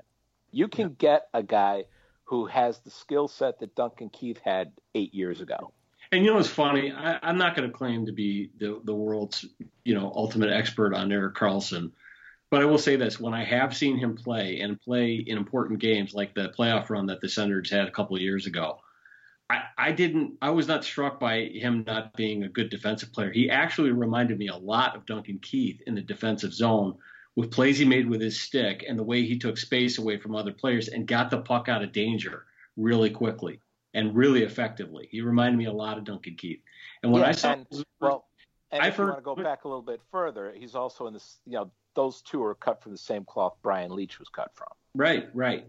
And and when I saw the numbers today on on Karlsson's numbers this year, I was that's I was sold. I'm all in because he, you know, I, I you know people said, well, you know, he's had a foot injury and he, you know, that's that's really slowed him down. I don't the the numbers suggest the guy's not slowed down. He's 28 years old. If you want a guy to tutor Adam Boqvist and be a role model for Adam Boqvist and how to play the hockey in the NHL, that's your guy. If you want a guy to light a fire under Erik Karlsson, or excuse me, Erik Gustafsson's ass in the defensive end and show him how it's done, that's your guy. Um, His and- countryman. yeah, And and, and, and if you want, if you want a you guy, might to, even be, you might even be able to salvage Gustav Forsling. right, right. So to me, you want to spend nine million dollars, uh, you know, for say seven years on a player, go out and get Erik Karlsson and do what you have to do to get him because that will dramatically improve this team next year. Dramatically. John, you've been, John, you've been saying that for a couple months now. yeah. But, but I, I'm all in now because when I saw those numbers today, I was just like, you know, the guy is head and shoulders above. I mean, he's got better defensive numbers than Brent Burns and Marc-Edouard Vlasic. Yep. Who are both really good defend, de- defenders. And he has the best defensive numbers on his team, not to mention off the chart off offensive numbers for a defenseman. You know? Well, I've likened the whole Panarin thing, and I'll, I'll say it again. I've likened the whole Panarin thing to, you know, you, you got the guy who's, you know, in a budget apartment, and he eats ramen noodles on the stove and, and all this stuff but you look out the window and he's got a seventy-five thousand dollar Escalade. Benz. Yeah, he's got a seventy-five thousand dollar Escalade sitting out in the parking lot. That's solving none of his problems, and he's not putting his money in the proper place. It'll look nice yeah. when he's driving down the street, but what you know, what's it really doing for him in the end? It, it's the same thing with the Blackhawks and, and this Panarin thing. It's just it's a flashy and thing and to keep driving that. He can't drive his his sixty thousand dollar Beamer. That that is in this case Alex DeBrincat because yeah. DeBrincat would get less opportunities, less time on ice, you know, less power play, et cetera, all the way in down the line. And, and, and here's the thing: if you don't get Panarin and DeBrincat keeps improving like he's improving, I'm not. I don't think he's ever going to be an Artemi Panarin, but he can be close. So why? You, the, the problem is you cannot play both of those guys with Patrick Kane at the same time. And you know, and I really think that next year that second line is going to be, you know, from from training camp. It's going to be Strome between DeBrincat and Kane, and the top line is going to be Toews with Saad on his left. So if you were going to bring in Panarin, you know, you're not going to want to have Alex DeBrincat skating third line minutes. And at this point, you know, DeBrincat, DeBrincat's almost at 30 goals already. So yeah. basically, you've got Artemi Panarin for a lot less money. It's it, younger. He is kind of Panarin light, and the, yeah. what's what what remains to be seen is over time, you know, how much he closes that gap between where well, he is now and the player. I will Panarin. tell you this: no, he'll never be the skater Panarin is. Never will be. He'll never be the skater Panarin is, but Panarin can't create plays like DeBrincat can. Panarin, the master of getting that shot, you know, of using defenders as screens. That's true. He's really good at that. Right. You know, Panarin is great at that. You know, the one timer from the circle. You know, he does that poor man's Ovechkin thing from the circle, and but the entire league was able to read the cross ice pass that he and Kane always used to do. You know, by by the end of his run with the Blackhawks, another thing people forget is by the end of his run with the Blackhawks, every time he would attempt a cross ice pass to Kane, it was getting picked off and yeah, turned into a breakaway. Yeah. Well, that's why that's why I'm getting uh, swept in the playoffs. Yeah, and that's why Artemi Panarin turned into Brandon Saad. Yeah. Well, John, I know you were talking about the, the long playoff run that Erik Karlsson had and how he really impressed. Don't you remember all those long playoff runs that our Artemi Panarin's had in his career? Man, this guy's freaking delusional. Yeah, he's made it out of the first round in Chicago you know, or out of people Chicago. Yeah, people forget this, but but Columbus damn near beat the Caps in the first round last year, and I had the opportunity to see a couple of those games, and one of them in person, and and uh, Panarin was the best player in the ice. I mean, let's not kid ourselves; he's a great player, but the problem is he's not really what the Hawks need. And I mean, I know that emotionally. A bunch of meatballs need Panarin, but that's that's that's not what they need from from a hockey standpoint. The, the Blackhawks, they don't really need to, they don't dramatically need to improve offensively. They've they've got a pretty good offensive team, and it's it's evidenced by the numbers. Where, where this team needs to improve dramatically, and not just next year, but but going forward in the future, is on defense. And you know, until it's proven that Boqvist and Beaudin and and Krys and uh, Mitchell are going to be regular contributors in the NHL, um, they, they, they need to keep it, and, and, I still believe they need they need to get some bigger defensemen, especially those who can play the right side to fill to round out that defense. Go find the next Nicholas Hjalmarsson or the next Seabrook. Um, so I mean that that's where they really need to be looking. And I will I will say that Dahlstrom has been a really nice surprise this year. Yeah, he, yeah, he's a nice he's a nice he's a good he's a nice depth. He's nice. He's, yeah, he's yeah. a depth defenseman, and I, I, think he could be a third pairing defenseman for this team. The problem is, I don't think they have room for four or five 175 pound puck rushing left side defenseman. And Well, that's the, and I don't think I don't I- think that's the plan. I think the plan is that they went out and they got a bunch of guys who can rush the puck, knowing that some of them are either going Right. to flame out or get right, traded. right. I, I and I, I think you're absolutely right. So you But, get yeah, five but and two people- pan out. You've got two really good puck carrying defensemen. Narrative right now is that all four of them are going to be on the team next year, and it's going to be awesome. And they're going to And win that- a cup next year. That's insane.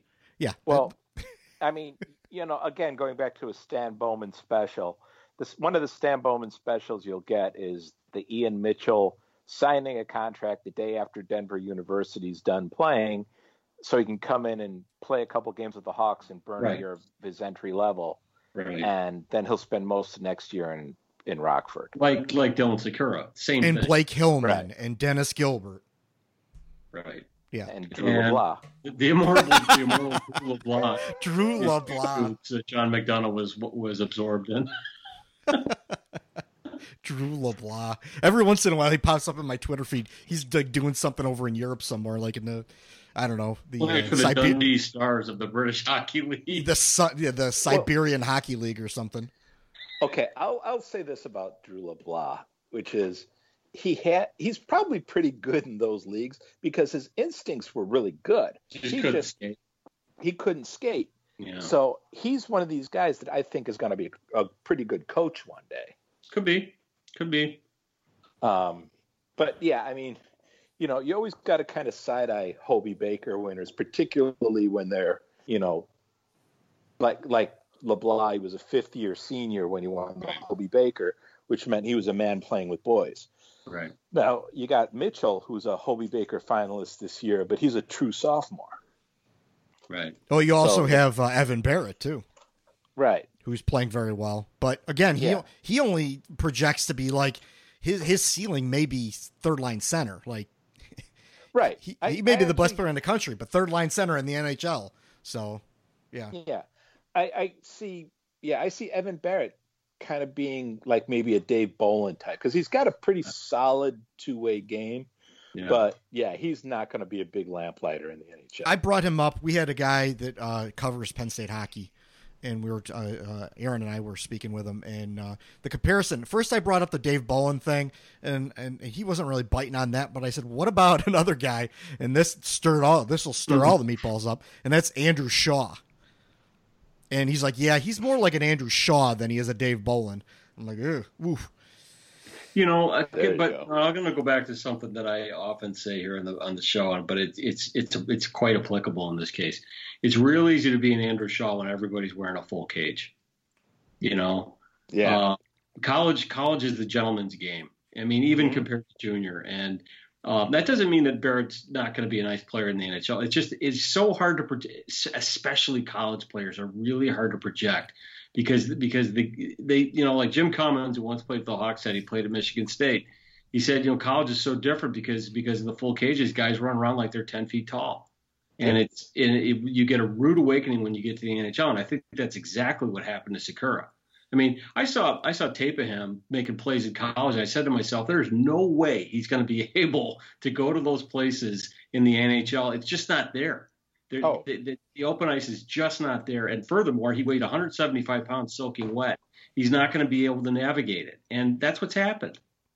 Well, and and we- you know that was one of the big questions with DeBrincat when you saw DeBrincat play, and you know first of all there were the questions about his work ethic, but also every time you saw highlights of him in Erie, you know he was on a line with McDavid and with Right. So he he got so much room Yeah, when he was skating in Ontario League, and Yeah.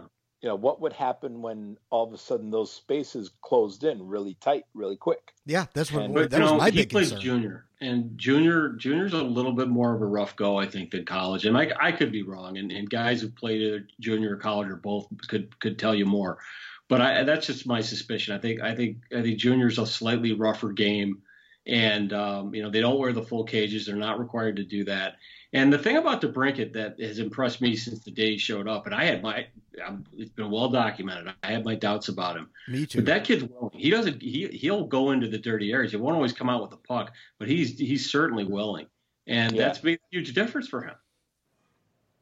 well, that's why and, he's doing know- what he's doing, and why Dylan Sikura is not doing what he, you know. Right. Right. So yeah, Well, So, uh, yeah. Anyway, all right. Well, we've talked enough a little bit, you know, about uh, most of the Blackhawks points that we hit. Well, we did have a couple of questions, so let's answer those, and then I'm going to ask Fork to tell a couple of stories because I had a request to uh, that he tells Oh, a couple of the old stories. So anyway, Craig Okay. Car- Craig Carlson, Skybone on uh, Twitter said, with some of the guy. teams about to enter their own cap nightmares, like the Leaves and Lightning, uh, and RFA offer sheets just uh, waiting to happen. Any chance we see an offer sheet from one of the mid-tier RFAs like Kapanen by the Hawks or by anybody else?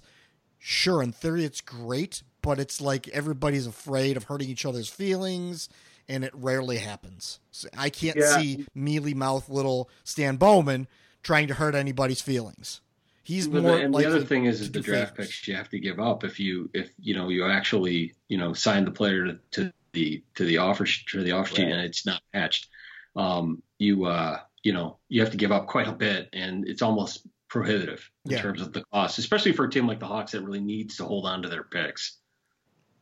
Yeah, I mean the the closest thing to a premier player getting sheeted was when the Maple Leafs got Phil Kessel. I mean they they were going to sheet him and they basically traded him, got him in a trade for what they were going to offer in a sheet anyway. And I think that's what was traded the first time too. I think that they're Colorado and Anaheim were, were preparing offer sheets for him. Yeah. So, you know, there's, but overall, I don't, you know, offer sheets. Well, again, you know, if one thing we don't know and GMs do is where the owners are sitting in terms of opting out. You know, if general managers are sitting there knowing that the owners are planning on opting out, um, you won't necessarily see collusion this summer, but you'll definitely see teams reluctant to throw out paper, knowing there's going to be a lockout, knowing there's going to be a restructuring of the salary cap. Yeah. So if you don't see if you don't see a feeding frenzy on July 1st, that's going to be a pretty good indicator that there's going to be a lockout. Blackout, yeah. Um, but yeah, I mean, people talk about about offer sheets, but offer sheets generally don't happen. Teams know when they when teams know when their sheets being prepared because look, these players have agents. The agents are gonna, you know, if you're Mitch Mitch Marner's the is the flavor of the month when people talk about uh, offer sheets, and believe me, if if anybody is preparing a sheet for Marner, Marner is going to Toronto. Marner's agent is going to Toronto and saying, "Look, there are sheets on the way. What do you want to do?" hmm So, Well, I think I think you you know you brought up the the offer sheet thing, but uh, Hjalmarsson was offer sheeted, wasn't he? Yeah. yeah, John well, Hjalmarsson was offer sheeted, ba- but where the Blackhawks were lucky was the Blackhawks had a choice to make, and it was actually a pretty not a terribly hard choice, which was um, the Sharks sheeted Hjalmarsson, and right after that was when uh, when uh, Antti Niemi went to arbitration, and Right. the arbiter uh, awarded Niemi like three million dollars, and the Blackhawks had Corey Crawford, Right. so they were able to just you know pat pat Niemi on the back, wish him luck. He becomes a free agent, and then they they matched the sheet on Mhm. Hjalmarsson. So, you know that wound up working out fine for the Blackhawks. Right. I can't Um, I can't think of any other real you know, in recent history in the NHL, I can't remember what there was uh, Ryan O'Reilly. He was offer sheeted, wasn't he, by Calgary? Yeah, O'Reilly was offer sheeted and got matched. Yeah. Uh, I think those are the only two of the last two I can remember happening. Yeah, yeah. I mean, if you if a team is serious about an offer sheet, they're yeah they'll look at a team that's got a quality player and salary cap issues, and again, and you know that brings us back to Mitch Marner. Yeah. But Well, yeah, that, you know. that's a team who's going to have to really watch their pennies, pinch their pennies, because with all these salaries, they're going to be, uh, you know, they're they're going to probably have to let like Gardiner go this summer, and yeah, they're going to have to do what the Blackhawks did in the summer of 2010 before they, were, you know, before Toronto was even able to win a cup. They're gonna have to start letting players go that they don't necessarily want to let go, but have to because they're not gonna be able to afford them. Yeah, well, you know that also went back to the whole Dale Tallon fax fiasco where um, he wound up having to overpay Kris Versteeg and Dustin because Stan. Bowman doesn't know how to fax qualifying offers correctly. Yeah, well, you know, again, my my good friend Chris Block could definitely tell you about his suspicions of uh, subterfuge in the office, basically wanting to do in Dale Tallon, Yeah. and but you know, whatever, you know, whatever the motives were, that's what happened, and uh, but yeah, the I think Toronto, you know, you've got you got can't you got the people there in the front office behind the bench and they understand the business of the of the game and they're going to know that if you want to keep some guys you're going to have to let other guys go you can't keep every toy in the store Right. Yep. Um, yeah. Next question, Derek Ciavelis. With uh, the power play is really clicking. Who do you think is more? Uh, who do who is to thank more, Barry Smith or the departure of Q? Um, um i I don't think Barry Smith. Had, I don't. i don't think either of Yeah, because Barry Smith, if if Barry Smith was the one who could fix the power play, he would have fixed the power play years ago. oh yeah They weren't going to wait until they finally fire Q to get Barry Smith in there to fix the power Well, play. yeah, I mean, but you know, I I had heard from a very reliable source that every time Barry Smith showed up anywhere near the rink, uh, Q broke out in hives. That that was that was a real sore spot because Scotty had been trying to kind of shoehorn his buddy Smith into that situation for a few years, and oh yeah Q wasn't having any of it. But I, I the one thing I've noticed about the power play, and I'm not going to tell you that I've you know broken it down, except beyond the fact that I see a lot more emotion in the players on the power play. They're not all just standing still and watching Kane overhandle the puck at the right half board anymore. Or watching anyone overhandle the puck for that Yeah, matter. They're moving the puck. I'm, I'm going to give credit where it's due. Gustafsson has found a groove and he's found a role and, and he's he's gained a ton of confidence running that power play and he's good at it. And and I'm you know I'll never take that from him. I mean, he really is. He's really good at it. Um, unfortunately, that doesn't make you a you know a well-rounded two-way defenseman in the NHL, but but um, it does make him attractive at the deadline Yes. yeah, yeah, absolutely. If they go that way, boy, will a lot of people be surprised if that happens. i will i will put a big red bow on him like it's fucking lexus december to remember and get him the hell out the door Yeah. kiss Bowman on the mouth Well, do that. Well, uh, piggybacking on that, after you mentioned Gustafsson, Derek Oh, also I thought asked. you were going to talk about the Lexus December to remember.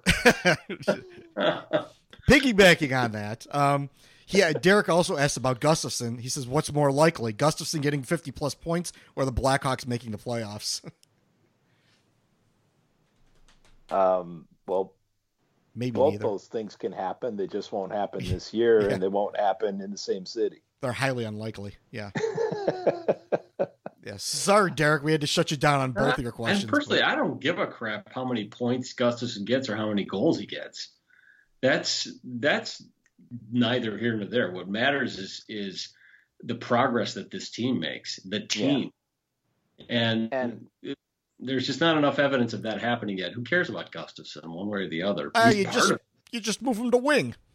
yeah, right.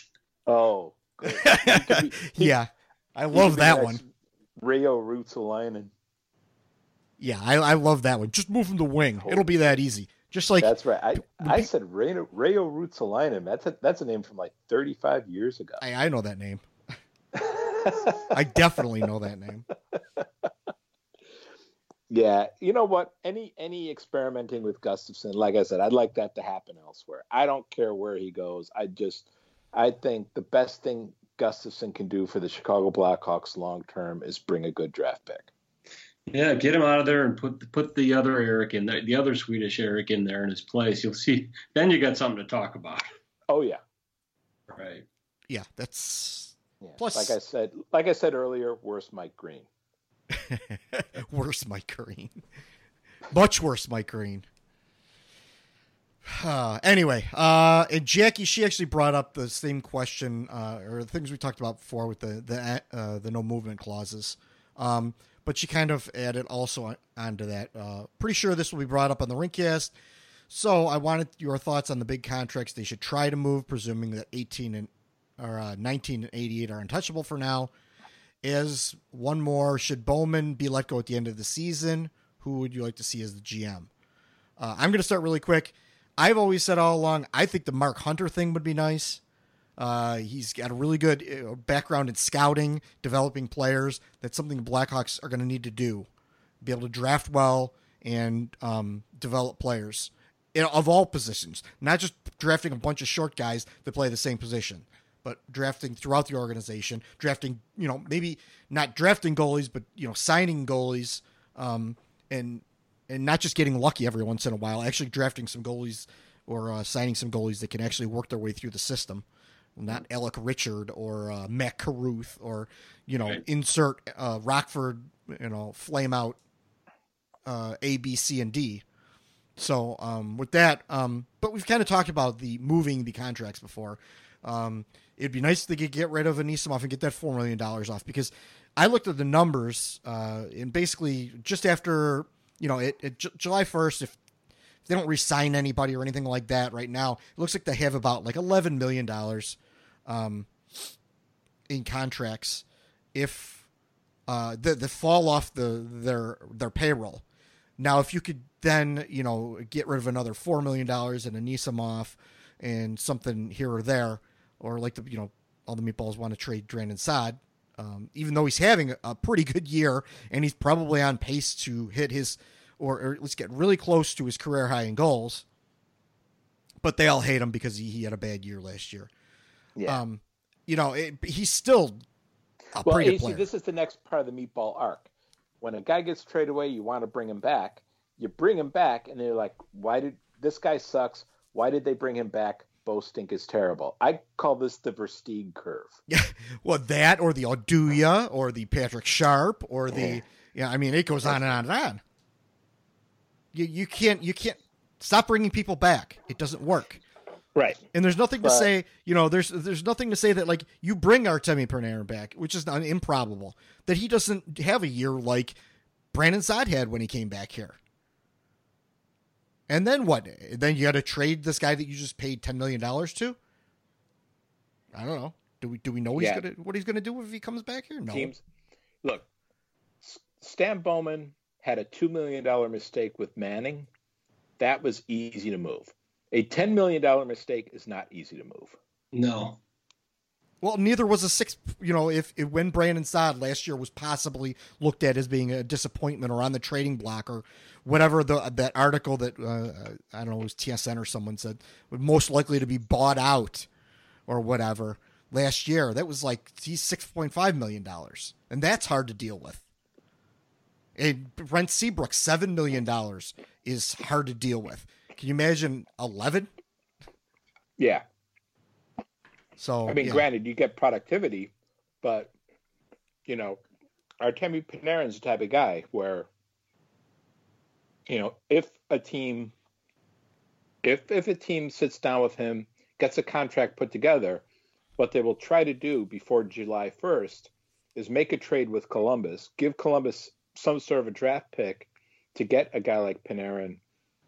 So when you sign him, you can sign him for the eighth year. Yeah, I'm sure that's going to be his incentive for his uh, agent. So Yeah. Yeah.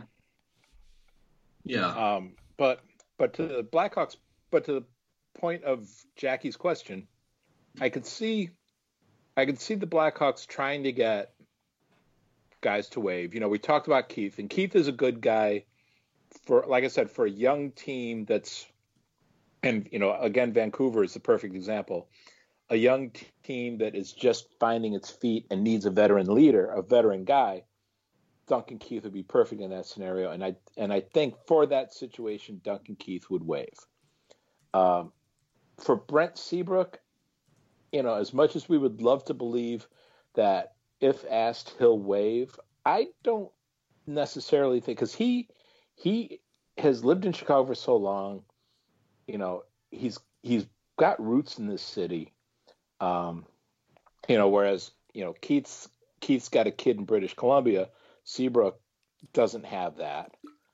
Um, and you know, he could be a guy who might be willing to waive if, again, it would have to be the right situation. But overall, I don't see it happening. I'm still going to stick to my guns on buyouts, on a lockout and buyouts. Yeah. Yeah, that's where I am at too. Yeah. so, sorry, Jackie, we didn't really answer your question.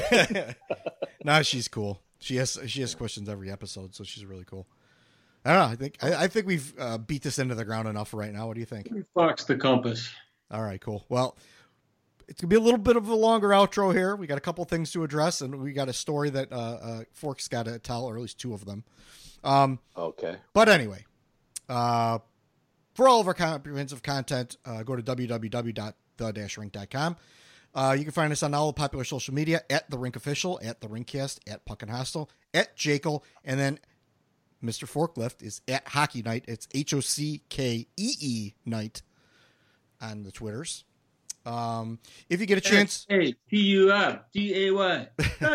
Hey. Sorry. if you get And a you chance, can also find me at tonker.co.uk. Oh, I knew you were going to have to get that in there. if you get a chance, please head over to iTunes, rate and review us. We did get a new review. I'm going to read it real quickly from Hawkman, Hockey at its finest. If you want to tell it like it, or if, if you want, tell it like it is Blackhawks coverage, these are the guys to listen to. They're plugged into everything hockey AHL, ECHL, USHL, NCAA, you name it, and they probably cover it. Keep up the great work, guys, and thanks for what you what you do. Thank you, Hawkman, for listening, and thank you for the review. So, thanks for the nice words. We haven't had a whole lot of nice words because we're the conspiracy theorists and we're toeing the company line. So, Toeing the company line. yeah, that's what we were told. Okay, so what are these stories I have to tell? Wait, wait, wait. Um, all right, yeah, we're ready for this. Oh, oh, you know what? I want to give one quick shout out, and everyone's going to be surprised by this, but um, M- Mr. Mark Lazarus actually, you know, swallowed his pride a little bit on their podcast, and he thanked me for making their logo for their new podcast. So I'm going to play this. I know, I, but I, I, I got us a logo and I got us a new, I got us our own, uh, our own. Yeah, I'd like to thank. What was it? service. I'd like to thank the guy who did the logo for us because I know he hates me and he still did a logo for us. That was Yes. pretty cool. It's a great logo. Fucking, uh, Fucking hostile. hostile. Yeah, he's never been a big fan of mine. but it's a great logo. You're welcome, Mark Lazarus, for the logo. See, I can do nice things for people. I'm not mean to everybody, and I don't hate everything. So, but anyway, all right. So back to the stories. Um, first story, and I've heard both of these stories before, so that's, I, I'm fine with this. But uh, Mr. William J. Lepedamine, who is our uh, our Photoshop artist, guy, The official Photoshop artist of the rink.com. yeah, um, And a fine citizen. Yeah, I might very add. very fine citizen. um, he uh, he had a question. He he has has seen your Twitter profile. He wants to know the Jim Belushi story. Oh, that's a pretty simple one. Yeah. Um, game six of the 2015 Stanley Cup Final. Uh, I walked into the United Center with my lovely wife, who is the the adult of the family, I can attest to that. And uh, that was the night that the Blackhawks beat Tampa to win the Stanley Cup. And as I was walking in on the main concourse, uh, you know, you, you just felt the energy throughout the building. It was great um, because everybody in the building knew that the Hawks were closing it out that night, and finally they were going to win a cup in Chicago. And ESPN, known for their hockey coverage, had a had a booth with cameras and the whole bit, and Jim Belushi was there at the desk. And as I walked by, I just said, "Hey, Belushi, eat shit." well, hey Belushi to get him to get his attention, then eat shit. And yeah, he gave me a look that clearly told me it was hardly the first time he's ever been told to eat shit. Yeah, no kidding.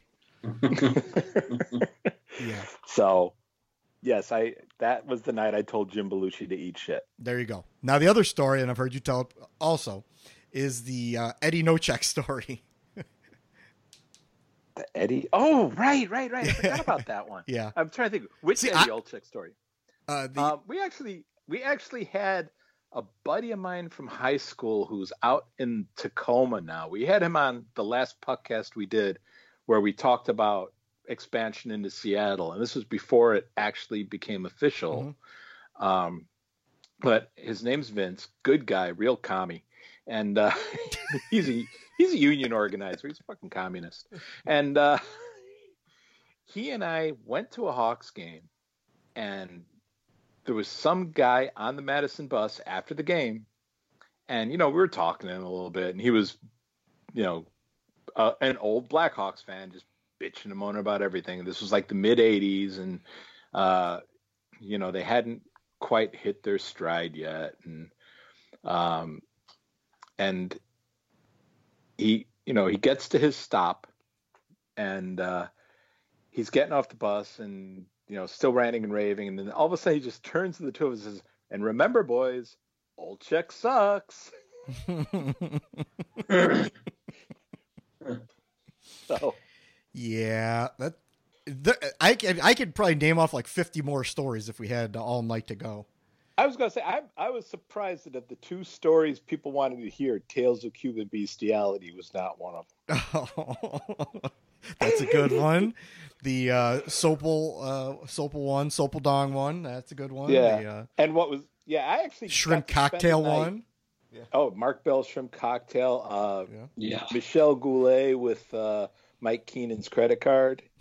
yeah, yep, yep. That's then that one. That one is my personal favorite because uh, I got Michel Goulet to tell it at a Blackhawks convention. Yeah. of course, you Um, don't get and- the credit for making it for for that, but uh, yeah. Yeah. Well, actually, I, I never heard the story until Mike Kiley. We had him on a podcast, and he told us the story. And we made some sort of a joke on Facebook, and uh, Tim Sassone emailed me and basically confirmed everything and added a couple of things to it about uh, like Steve Larmer knocking him over at a urinal, and I think Larmer punched out a stop sign. Good old Gruff. Yeah. So, um, cool. So yeah. Uh, okay. Well. Yep. There's the and, stories. Oh, and Mike Mike, Mike Presnowski. Uh, Okay. On Facebook, he asked me to also bring up um, Oh, the no. fact that one time we were talking about Ken Hitchcock. I don't even remember exactly what the context was, but we mentioned him churning butter.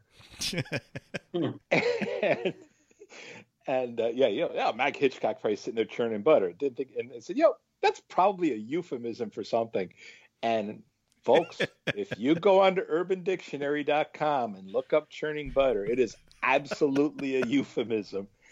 And not only is it a great euphemism, but when you read the description on UrbanDictionary.com, you will also get the bonus of learning the phrase population porridge.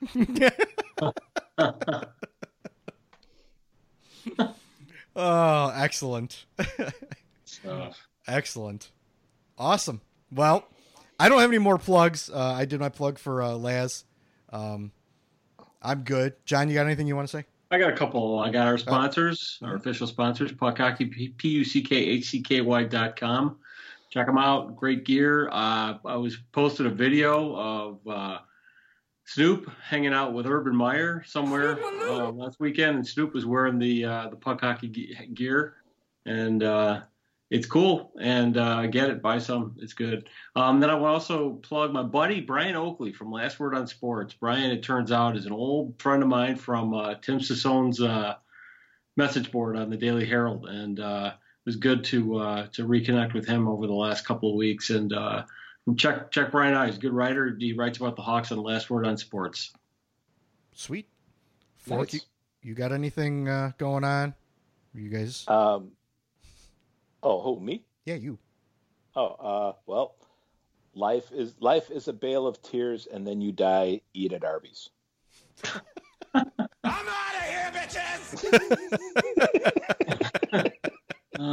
Well, the there you go. The dog in the car analogy, man, that that made my night. Well, I, I also don't want to. I want people to uh, be reminded that if you like to watch uh, or listen to uh, the podcast on YouTube, we do have our YouTube channel out there. The links are, uh, you know, on our website and stuff. You can go out there and you can listen uh, on YouTube as well. But uh, that's it for me. I think we're. I, I think we've done enough. We said enough. Um, and Thanks for having me on, Really needed enough people. yeah, thanks for coming on for. Hey, anytime. You're also you're always welcome, my friend. Good stuff. All right. Well, so uh, with that being said, thanks for taking time out of your busy schedules to download, listen, and support us. Until next episode, see you on the range.